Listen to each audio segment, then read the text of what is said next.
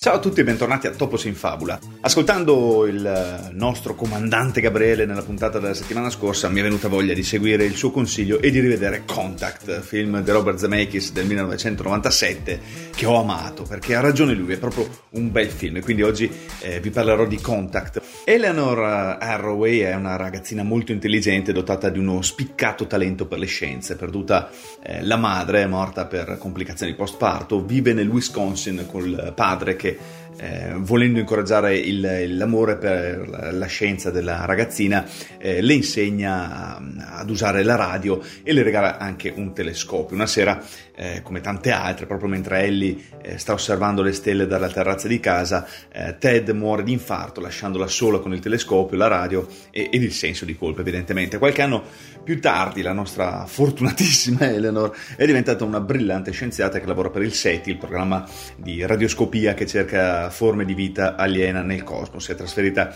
in Sud America presso un importante centro di ricerca astronomica, conosce il reverendo Joss Palmer, un um, giovane studioso di teologia eh, con il quale vive una breve ma intensa storia d'amore sono dimenticato di dirvi Eleanor interpretato da Jodie Foster e Joss Palmer interpretato da Matthew McConaughey. I contrasti con la comunità scientifica e, e, un taglio improvviso ai fondi costringono però Ellie ad abbandonare il centro, solo l'intervento di un, um, di un oscuro magnate di nome Hadden la salva dalla rovina. Ehm, grazie al sostegno di questo eccentrico industriale la protagonista riesce nonostante le difficoltà a ricevere dei messaggi eh, radio da Vega. Um, è l'inizio dell'escalation in poche poche ore la notizia fa il giro del mondo, in qualche giorno il messaggio alieno viene eh, raccolto per intero.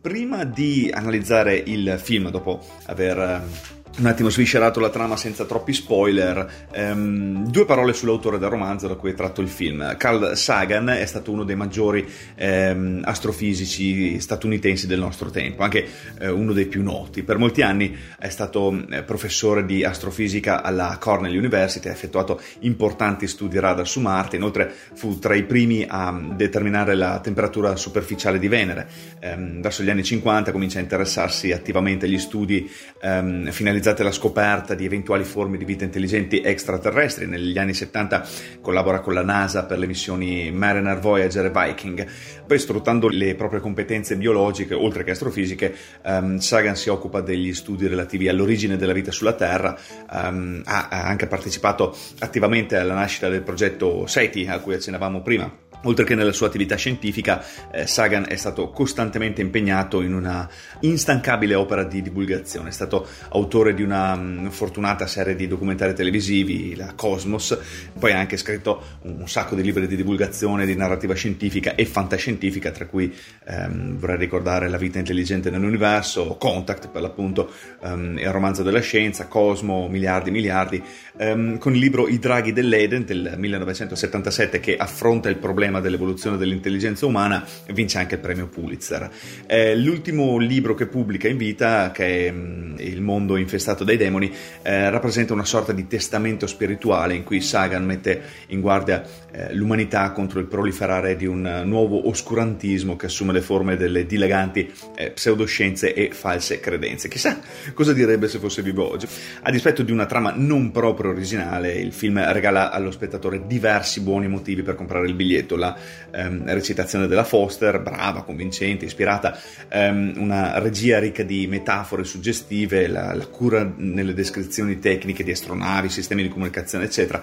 il rapporto con l'alieno, la dicotomia ehm, scienza, fede. Eh, l'immaginario tecnico utilizzato nel film poi è molto convincente, mm, partiamo da strumenti classici come la matematica, il telescopio e, e il radioscopio, eh, e poi il regista arriva a proporre allo spettatore un'astronave a forma di sfera Terra, che per viaggiare rotea su se stessa all'interno di una serie di anelli rotanti a loro volta. Si tratta di una fantascienza plausibile, nel senso che se la matematica come linguaggio, telescopio come occhi e radioscopio come orecchie sostituiscono la, la base scientifica eh, dell'odierna esplorazione spaziale, intesa specialmente come ricerca di altre forme di vita, le, le più eh, recenti teorie fisiche ipotizzano una forma di viaggio cosmico molto diverso da quello tradizionale che eh, tanta parte della letteratura e, e, della cinematografia ha influenzato. In questo film le, le forme aerodinamiche di, di, delle astronavi sono sostituite da piattaforme sferiche, i motori a razzo cedono il, il posto a, agli acceleratori di particelle, perché se ci sarà un viaggio nello spazio di certo non saranno le leggi dell'aerodinamica a governare il fenomeno fisico, ma piuttosto quelle della fisica quantistica,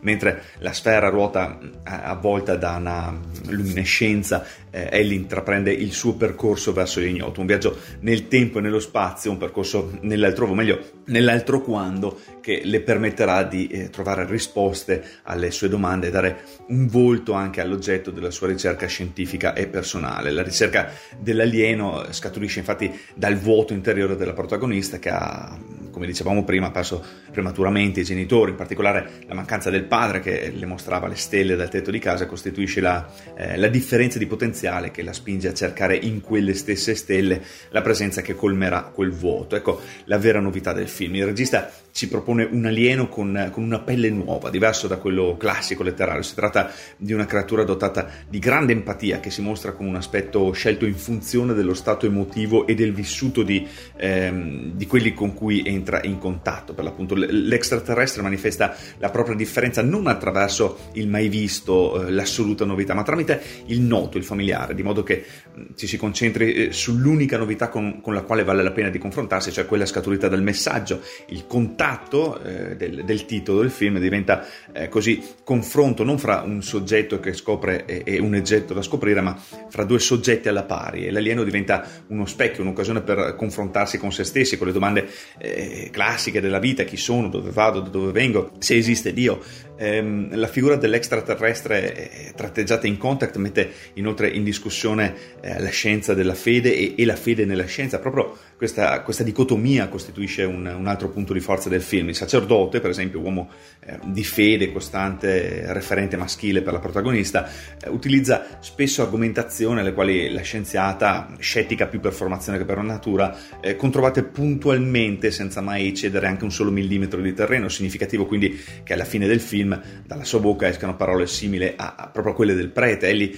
ehm, chiede di essere creduta anche se non a prove, chiede, chiede proprio un atto di fede. Egli non, non è diventata improvvisamente una credente, è sempre stata stata e sarà sempre una scienziata, ma ha capito che per illuminare certe zone buie della scienza occorre anche credere in qualcosa che non si può vedere e che comunque sappiamo esistere. In questo consiste la, la vera conquista di Elio. In particolare le immagini scelte dal, dal regista Robert Zemeckis um, per aprire il film con le voci della Terra che si diffondono nello spazio, la, la visione dell'universo, delle sue dimensioni, delle sue distanze associata al, um, all'affievolirsi progressivo di queste voci fino al totale silenzio nella sequenza successiva, eh, quegli stessi limiti si, ehm, si, raccolgono all'interno dell'occhio di Ellie, bambina, che ha già nello sguardo mentre ascolta le, le, voci dei radioamatori con i quali sta imparando a mettersi in contatto grazie all'insegnamento del padre, eh, quegli stessi universi che cercherà di esplorare da adulta. Da una parte c'è quindi l'universo che contiene Ellie e con lei la Terra, le galassie, eccetera, dall'altra invece c'è l'occhio di Ellie che contiene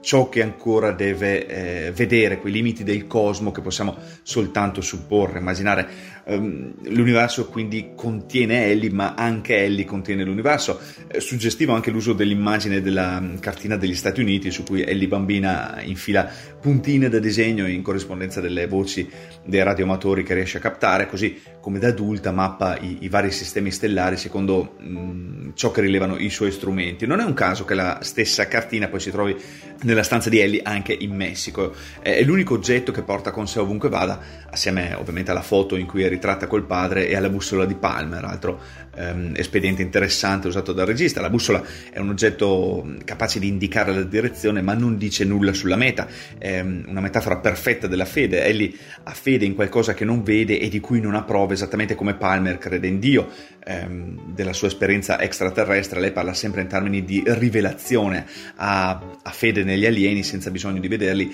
e riesce a vederli proprio in virtù della sua fede. Um, l'aver sempre creduto nella loro esistenza le permetterà poi di credere a loro, alle loro parole, non considerandolo una specie di eh, allucinazione. Um, la sua ricerca è pura nei presupposti, nei modi e nei fini ed in questo film, tramite la figura di Ellie, scienza e fede si toccano avvicinando l'uomo e Dio. E con questo si conclude anche questa puntata di Topos in Fabula. Vi ringrazio come sempre per l'ascolto, vi invito come ha fatto Gabriele la settimana scorsa a scoprire o riscoprire questo eh, piccolo gioiello che non è decisamente tra i film più famosi di, di Robert Zemeckis, ma che è sicuramente tra i più profondi e ispirati.